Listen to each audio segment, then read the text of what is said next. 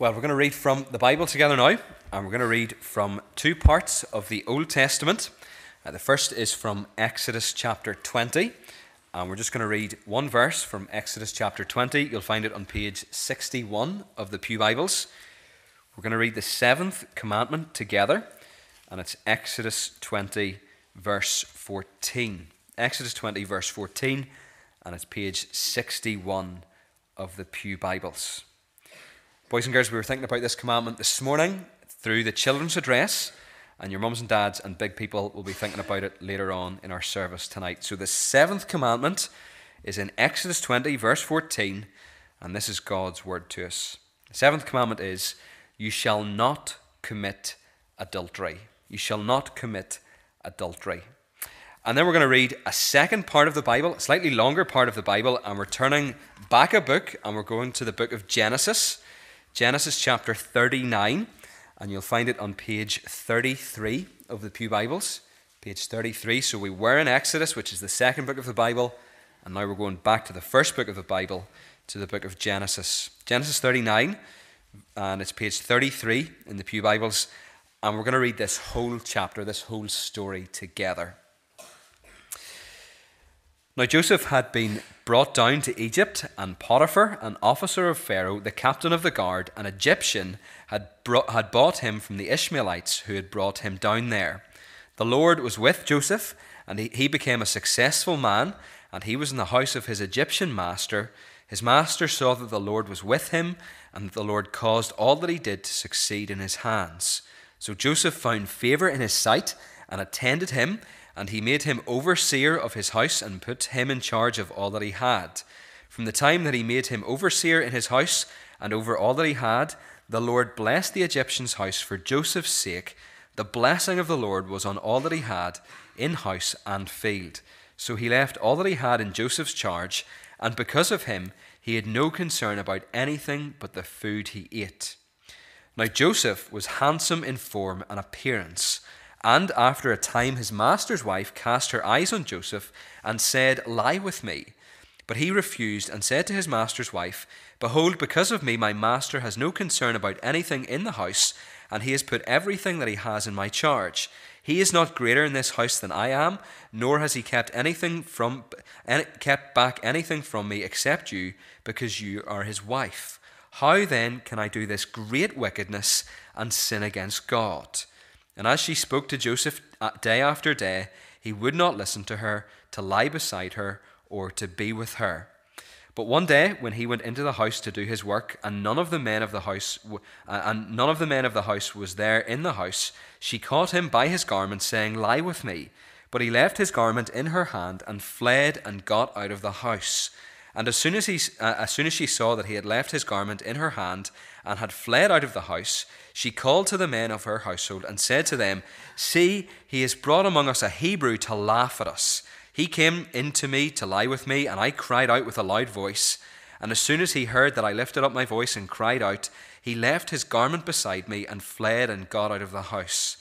Then she led up his garment by her until his master came home, and she told him the same story, saying, the Hebrew servant whom you have brought among us came in to, came in, came in to, laugh, to, to laugh at me. But as soon as I lifted up my voice and cried, he left his garment beside me and fled out of the house. As soon as his master heard the words that his wife had spoken to him, This is the way your servant treated me, his anger was kindled. And Joseph's master took him and put him into prison, the place where the king's prisoners were confined, and he was there in prison. But the Lord was with Joseph and showed him steadfast love and gave him favor in the sight of the keeper of the prison. And the keeper of the prison put Joseph in charge of all the prisoners who were in the prison. Whatever was done there, he was the one who did it. The keeper of the prison paid no attention to anything that was in Joseph's charge because the Lord was with him, and whatever he did, the Lord made it succeed. Amen. And we thank God for his word to us this evening. Well, let's pray together for just a moment. Father, we thank you so much for your word, for how it's living and active and sharper than any double edged sword. And we pray tonight that you'd help us as we think about our next commandment a difficult commandment, uh, an awkward commandment to do- talk about, but we pray that you would come by your Spirit and speak to us all and challenge us all. And we pray in Jesus' name. Amen. Uh, you'll find the seventh commandment on page 61 of your Pew Bibles, but we are going to be moving around the Bible tonight, and uh, I'll give you page numbers and references when necessary. So, we're on to the seventh commandment tonight. Uh, the last time we were in the commandments, we looked at number six do not murder. Uh, the lights went out that night. Hopefully, they won't go out tonight. Uh, the seventh commandment is one of those parts of the Bible that gives us an awkward sit. And what I mean by that is that tonight we're going to be talking about things that we don't normally talk about in church, or certainly not that often. Uh, you might think that the things we're going to talk about tonight shouldn't be mentioned in church we should just stick to the gospel and not delve into these matters. Unfortunately, the Bible doesn't allow us to do that, and the way we approach the Bible in here, uh, uh, uh the way we approach the Bible here in church, doesn't allow us to do that either. Uh, here in church, we go from verse to verse, chapter to chapter, book to book, and that means we can't avoid the difficult passages, the awkward passages, even the passages that make us blush. With that disclaimer in mind, let's begin to think about the seventh commandment it's recorded in Exodus 20, verse 14 You shall not commit adultery. Uh, in 1631, the printers of one edition of the King James Bible were fined £300 by Archbishop Laud. Now, that doesn't sound like very much, but back then it was the equivalent of a lifetime's earnings. Their crime consisted in leaving one word out of the biblical text. So they were printing the Bible in 1631, King James Version, and the printers left one word out. You might know the story, but the printers omitted the word not, and their mistake turned the seventh commandment on its head. Exodus 20 17 in the 1631 King James Version of the Bible said, You shall commit adultery. They forgot the word not. If ever there was a mistake that was so simple but so devastating, it was probably this one. As a result of the mistake, the 1631 edition became known as the Wicked Bible. It's hard to imagine a similar reaction today, though, in light of the massive landslide in private and public morality. Today, adultery is generally regarded as a private activity between consenting adults with little public consequence. It wasn't always the case. You might know of the know or remember the uh, Profumo affair that brought down a conservative government in the 1960s. Uh, John Profumo was a cabinet minister and he had an affair with a 19 year old model. He denied the affair in Parliament but ended up confessing to it just a few weeks later. The scandal negatively affected the government of the day and Labour won the next general election. You compare that to where we are today as a culture. During COVID, the Health Secretary, Matt Hancock, had an extramarital affair that was widely reported in the news and online. The consequences for him in his role as Health Secretary None whatsoever. He left his wife and three children, but continued to lead the government response to one of the greatest crises of our generation. Today, adultery is generally considered as a private activity between consenting adults with little public consequence. And Western society is no friend of sexual purity.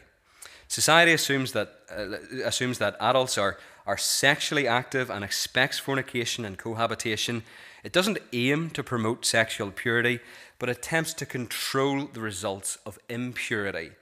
You just have to think about the provocative scenes and programs that dominate the, our television screens at the moment. It's hard to find a program that doesn't have some kind of inappropriate scene in it. Then there are programs like Love Island that actively promote promiscuity and sexual sin. We can't just apply, to, apply that to, to, to one specific program, though. A study found that you encounter sexual material more than 10,000 times a year through TV, and also by a ratio of more than 10 to 1. The relationships in the TV programs you watch involve sex outside of marriage. Culture is preaching a gospel of immorality to us through all kinds of media. It's preaching a gospel of immorality to our young people, and we feel a little bit awkward when we talk about it. But that shouldn't be the case because what we have as Christians is a better way and a richer understanding of these things.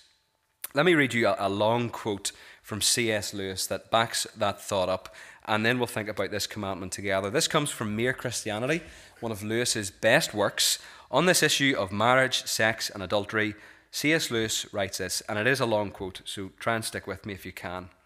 Lewis writes I know that some muddle headed Christians have talked as if Christianity thought that sex or the body or pleasure were bad in themselves, but they were wrong. Christianity is almost the only one of the great religions which thoroughly approves of the body, which believes that matter is good, that God Himself once took on a human body, that some kind of body is going to be given to us even in heaven, and is going to be an essential part of our happiness, our beauty, and our energy. Christianity has glorified marriage more than any other religion, and nearly all the greatest love poetry in the world has been, has been produced by Christians. If anyone says that sex in itself is bad, Christianity contradicts him at once. There's nothing to be ashamed of in enjoying your food. There would be everything to be ashamed of if, ha- if half the world made food the main interest of their lives and spent their time looking at pictures of food and dribbling and smacking their lips. I do not say that you and I are individually responsible for the present situation. Our ancestors have handed over to us organisms which are warped in this respect, and we grow up surrounded by propaganda in favour of unchastity.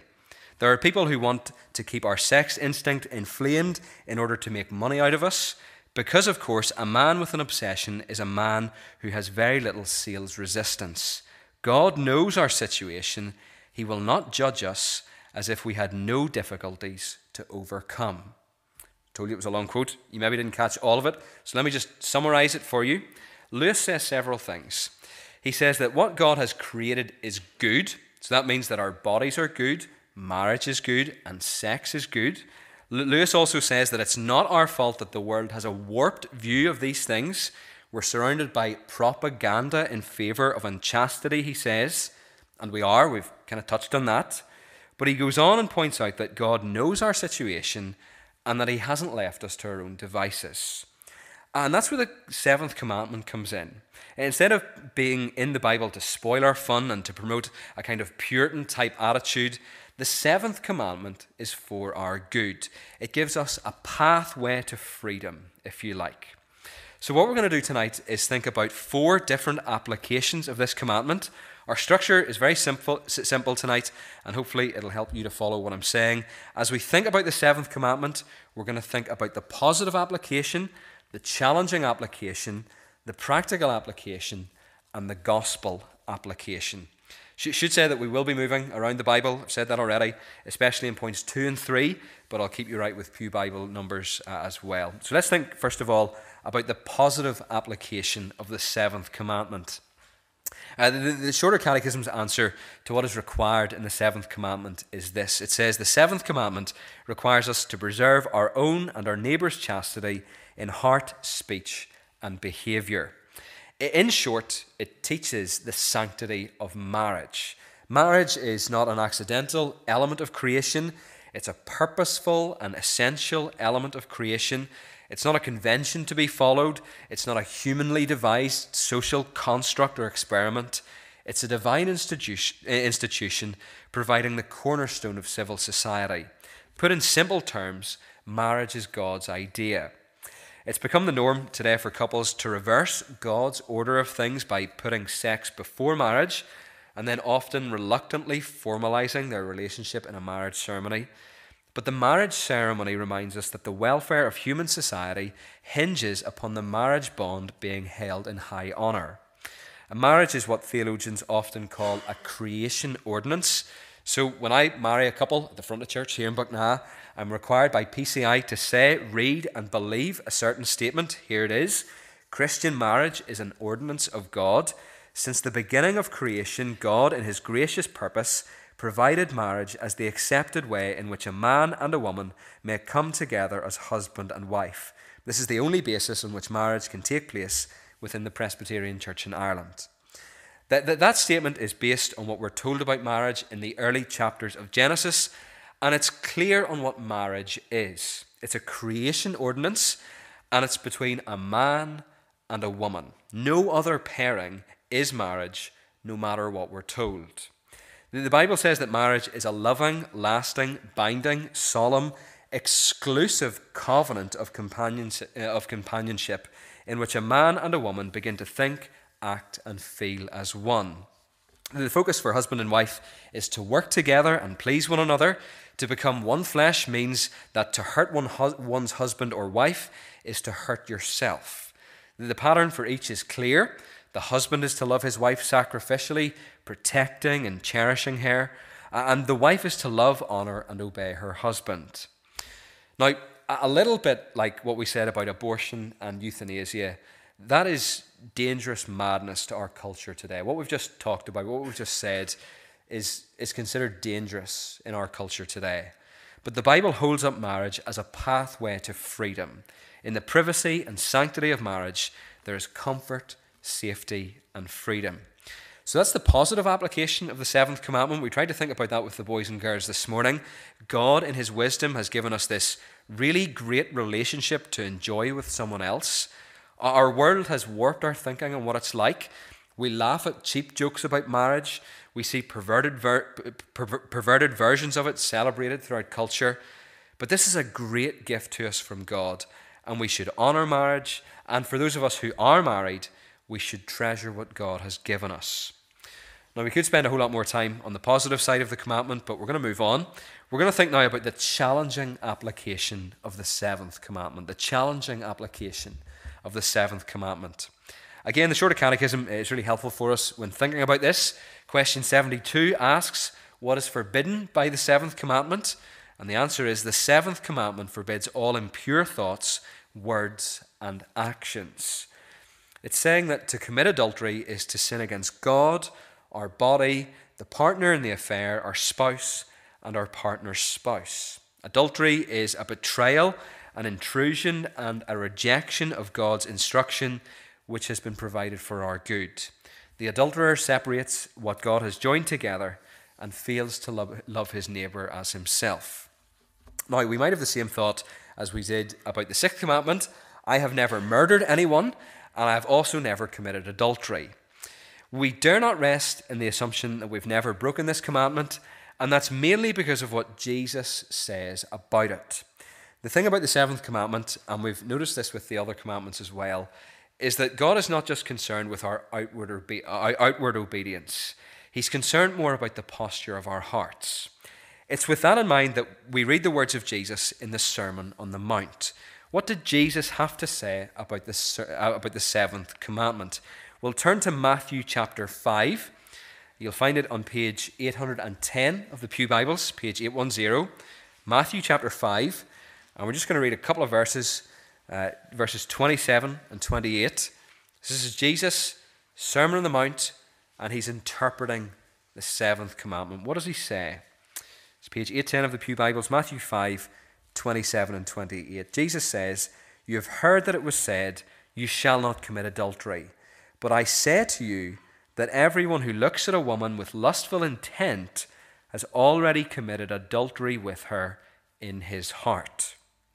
What Jesus is saying there is that when a man looks upon another man's wife with lust, he is an adulterer in God's eyes.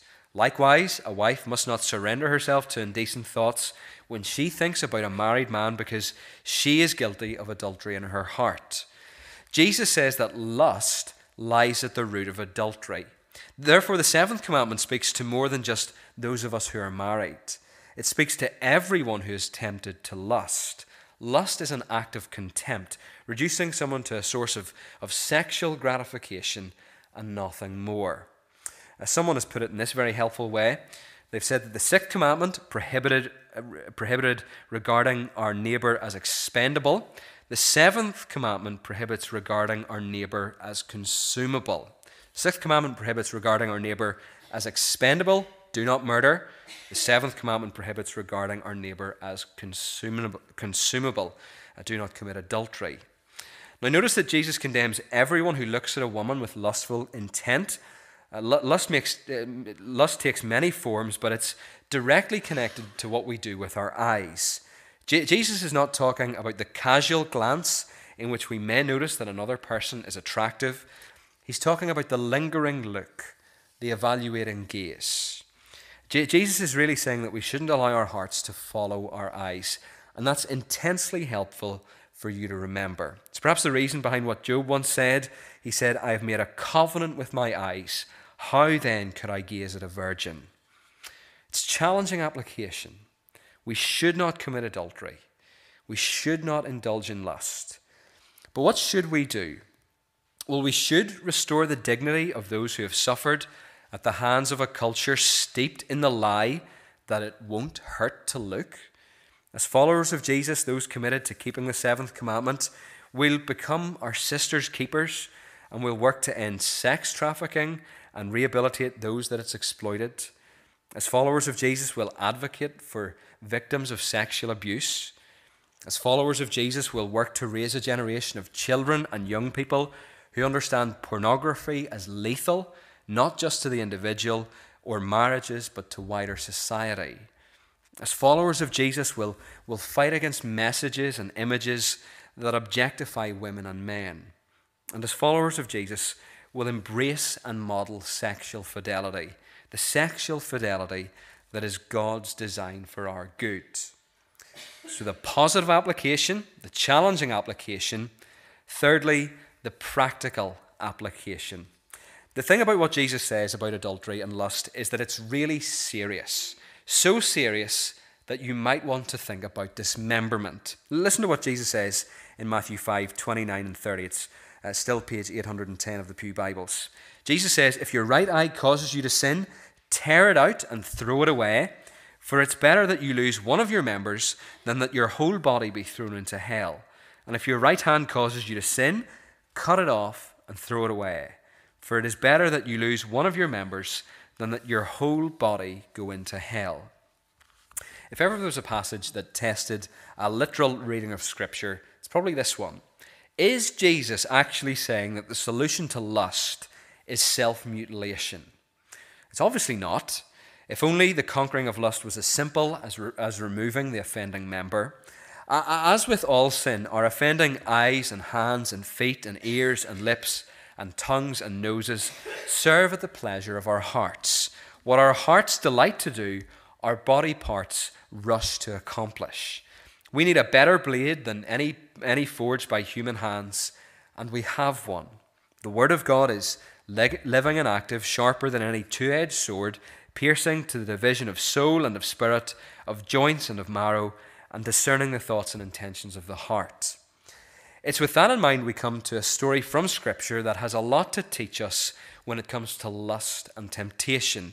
Turn right back in your Bibles to Genesis 39. It's page 33 of the Pew Bibles. This is a really famous story, and we've read all of it together tonight. It's the part in Genesis where Joseph is approached and enticed by Potiphar's wife to commit adultery. Now, we've read the story already together this evening, so we're not going to go over the details of the text, but there are four practical features of Joseph's response to sexual temptation that are good for us to mention. First of all, Joseph was decisive. He doesn't argue with Potiphar's wife, he just refuses. He would rather lose his cloak than lose his character.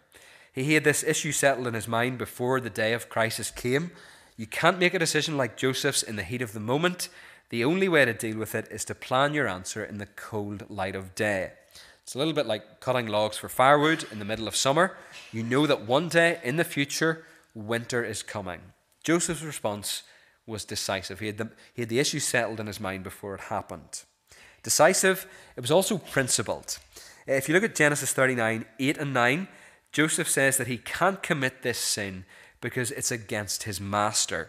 He can't betray the man who has put such confidence in him. And he points out that, that to obey his master's wife would be to disobey his master. J- Joseph also knows the gravity of what Potiphar's wife is asking him to do. Joseph knows that in the final analysis, that sin is an offense against God.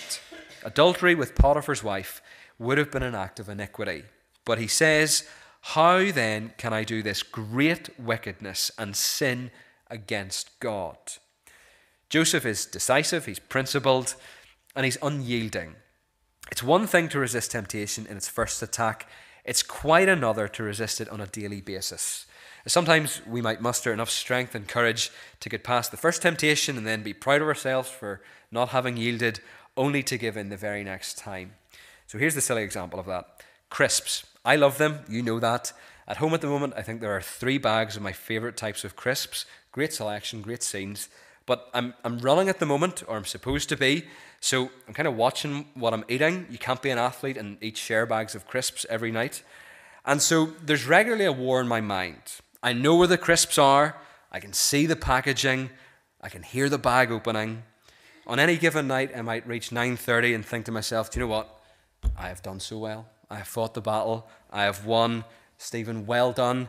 You didn't eat the crisps. Off you go. Treat yourself to a big share bag of crisps. Congratulate yourself. You did it." Now, it's a silly example, but it's not hard to think about the same situation when it comes to a relationship with a work colleague who isn't your wife or husband. It's not hard to think about the same situation when it comes to your phone or tablet or laptop. J- Joseph's response to temptation was decisive, principled, unyielding, and ruthless. That's the fourth thing. It was ruthless. As Potiphar's wife makes her advance and grabs Joseph's, Joseph's cloak, what does he do? He leaves it in her hand and he runs out of the house. He suffers the consequences, as we read in the chapter. Potiphar's wife lies about him and he's thrown in prison, but he's ruthless. He leaves the cloak in her hand. You can build a reputation over 30 years and ruin it in 30 seconds. This is serious. Jesus says if your right eye causes you to sin, tear it out and throw it away. Jesus says that people who commit adultery go to hell. Paul to the Corinthians says the same thing. He says, Do you not know that the unrighteous will not inherit the kingdom of God? Do not be deceived. Neither the sexually immoral, nor idolaters, nor adulterers, nor men who practice homosexuality, nor thieves, nor the greedy, nor drunkards, nor revilers, nor swindlers will inherit the kingdom of God. The practical application of the seventh commandment is to be decisive, principled, unyielding, and ruthless when tempted. So, the positive application, the challenging application, the practical application, and the gospel application. That's where we're going to finish tonight. That's where we always finish. We always finish by going back to the gospel. What's the gospel application from the seventh commandment? Well, we come to God tonight as people who make mistakes, as people who mess up, as people who fall, as people who sin. What would a God like ours say to those who have broken the seventh commandment in any or all of its applications? What if you're here tonight and you're very aware of your sin in this area in the past or even in the present? You hate what you've done, you hate what has become of your life and your patterns. Sometimes you feel like you hate yourself. The gospel application is that God wants to speak to the contrite the penitent, the ashamed, and the sorry, to all those who have humbled themselves and laid themselves prostrate at the foot of the cross. Here's some scripture that might help Psalm 130, verses 1 to 4. Out of the depths I cry to you, O Lord. O Lord, hear my voice. Let your ears be attentive to the voice of my pleas for mercy. If you, O Lord, should mark iniquities, O Lord, who could stand? But with you there is forgiveness, that you may be feared. Romans 8 1 and 2.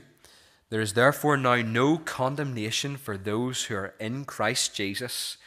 For the law of the Spirit of life has set you free in Christ Jesus from the law of sin and death. 1 John 1 8 and 9. If we say we have no sin, we deceive ourselves, and the truth is not in us. If we confess our sins, he is faithful and just to forgive us our sins and to cleanse us from all unrighteousness. And then 1 Corinthians 6 11. Remember the context there? We've just read it. Paul has just said that the unrighteous and sexually immoral won't inherit the kingdom of God. Then he writes, And such were some of you, but, but, you were washed, you were sanctified, you were justified in the name of the Lord Jesus Christ and by the Spirit of our God. So there is a way out. There is a way to find forgiveness. There is a person who can provide cleansing from all sin, not just sin in this area. There's one other great reflection on the seventh commandment found in the life of Jesus. It's his encounter with the woman of Samaria in John chapter 4. He speaks to her at a well in a place called Sychar. In the course of the conversation, Jesus unmasks the woman's sin. He's able to tell her that she has had five husbands who have either died or divorced her, and he's able to expose the fact that she's that the man she's with at the moment isn't her husband. It's an illegitimate relationship. She's breaking the seventh commandment. Now, what does Jesus do in that in that conversation? Well, he exposes her sin, her breaking of the seventh commandment, but he invites her to come to him. And what does she say? after he leaves her. Come, see a man who told me all that I ever did. Can this be the Christ? It's John 4 29. Her, her encounter with Jesus leaves her with a profound sense that he is the one who can deal with the sin that has so deeply affected her life. J- Jesus' understanding of the true demands of the seventh commandment were more intense than that of Moses. You read the seventh commandment and you go, Well, I haven't done that.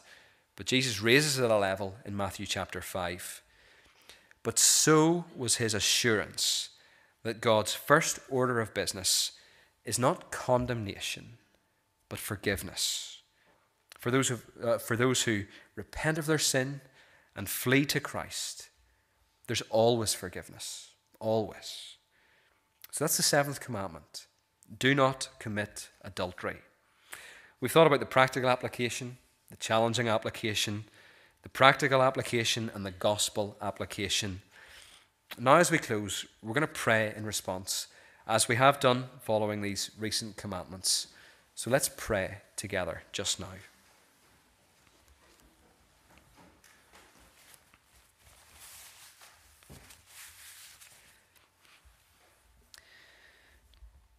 Our Father in heaven, we're so thankful that you are a God who is concerned for our well being and our good. We're so thankful that you've given us your word, which acts like a giant light, a giant torch for us as we navigate life in this broken, fallen, sinful world. This evening, we want to pray through some of the things we've talked about. We know the issue we've been thinking about is an awkward one to talk about in a public setting. But we thank you for the great dignity and reverence your word gives to this subject.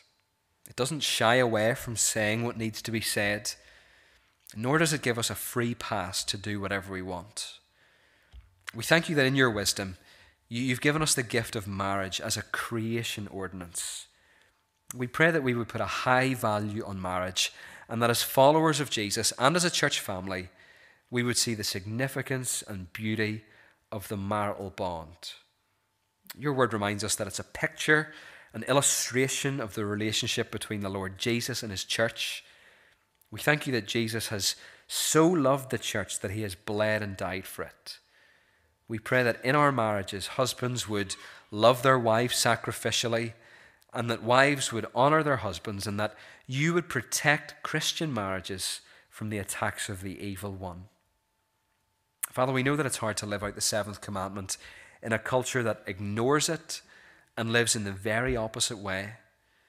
We know that Western society is no friend of sexual purity, that it doesn't aim to promote purity but attempts to control the results of impurity.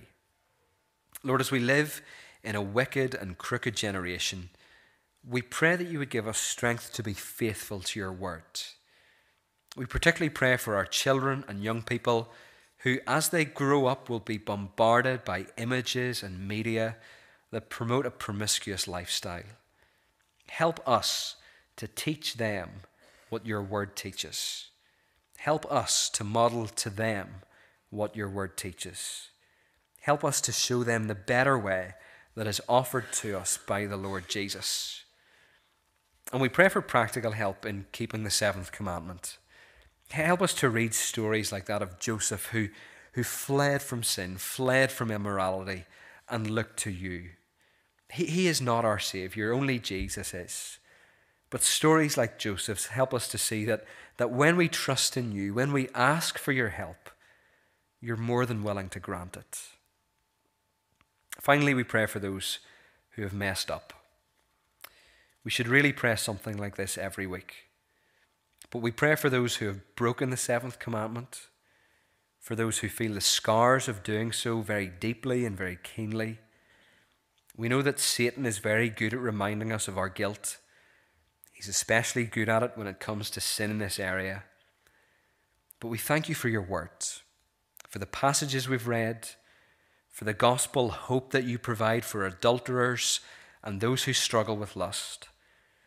Help us to remember that if we confess our sins, you are faithful and just to forgive us our sins and to cleanse us from all unrighteousness. We thank you that for those who repent of their sin and flee to Christ, there is always forgiveness. How gracious you are, Lord. What mercy you show to us when we least deserve it.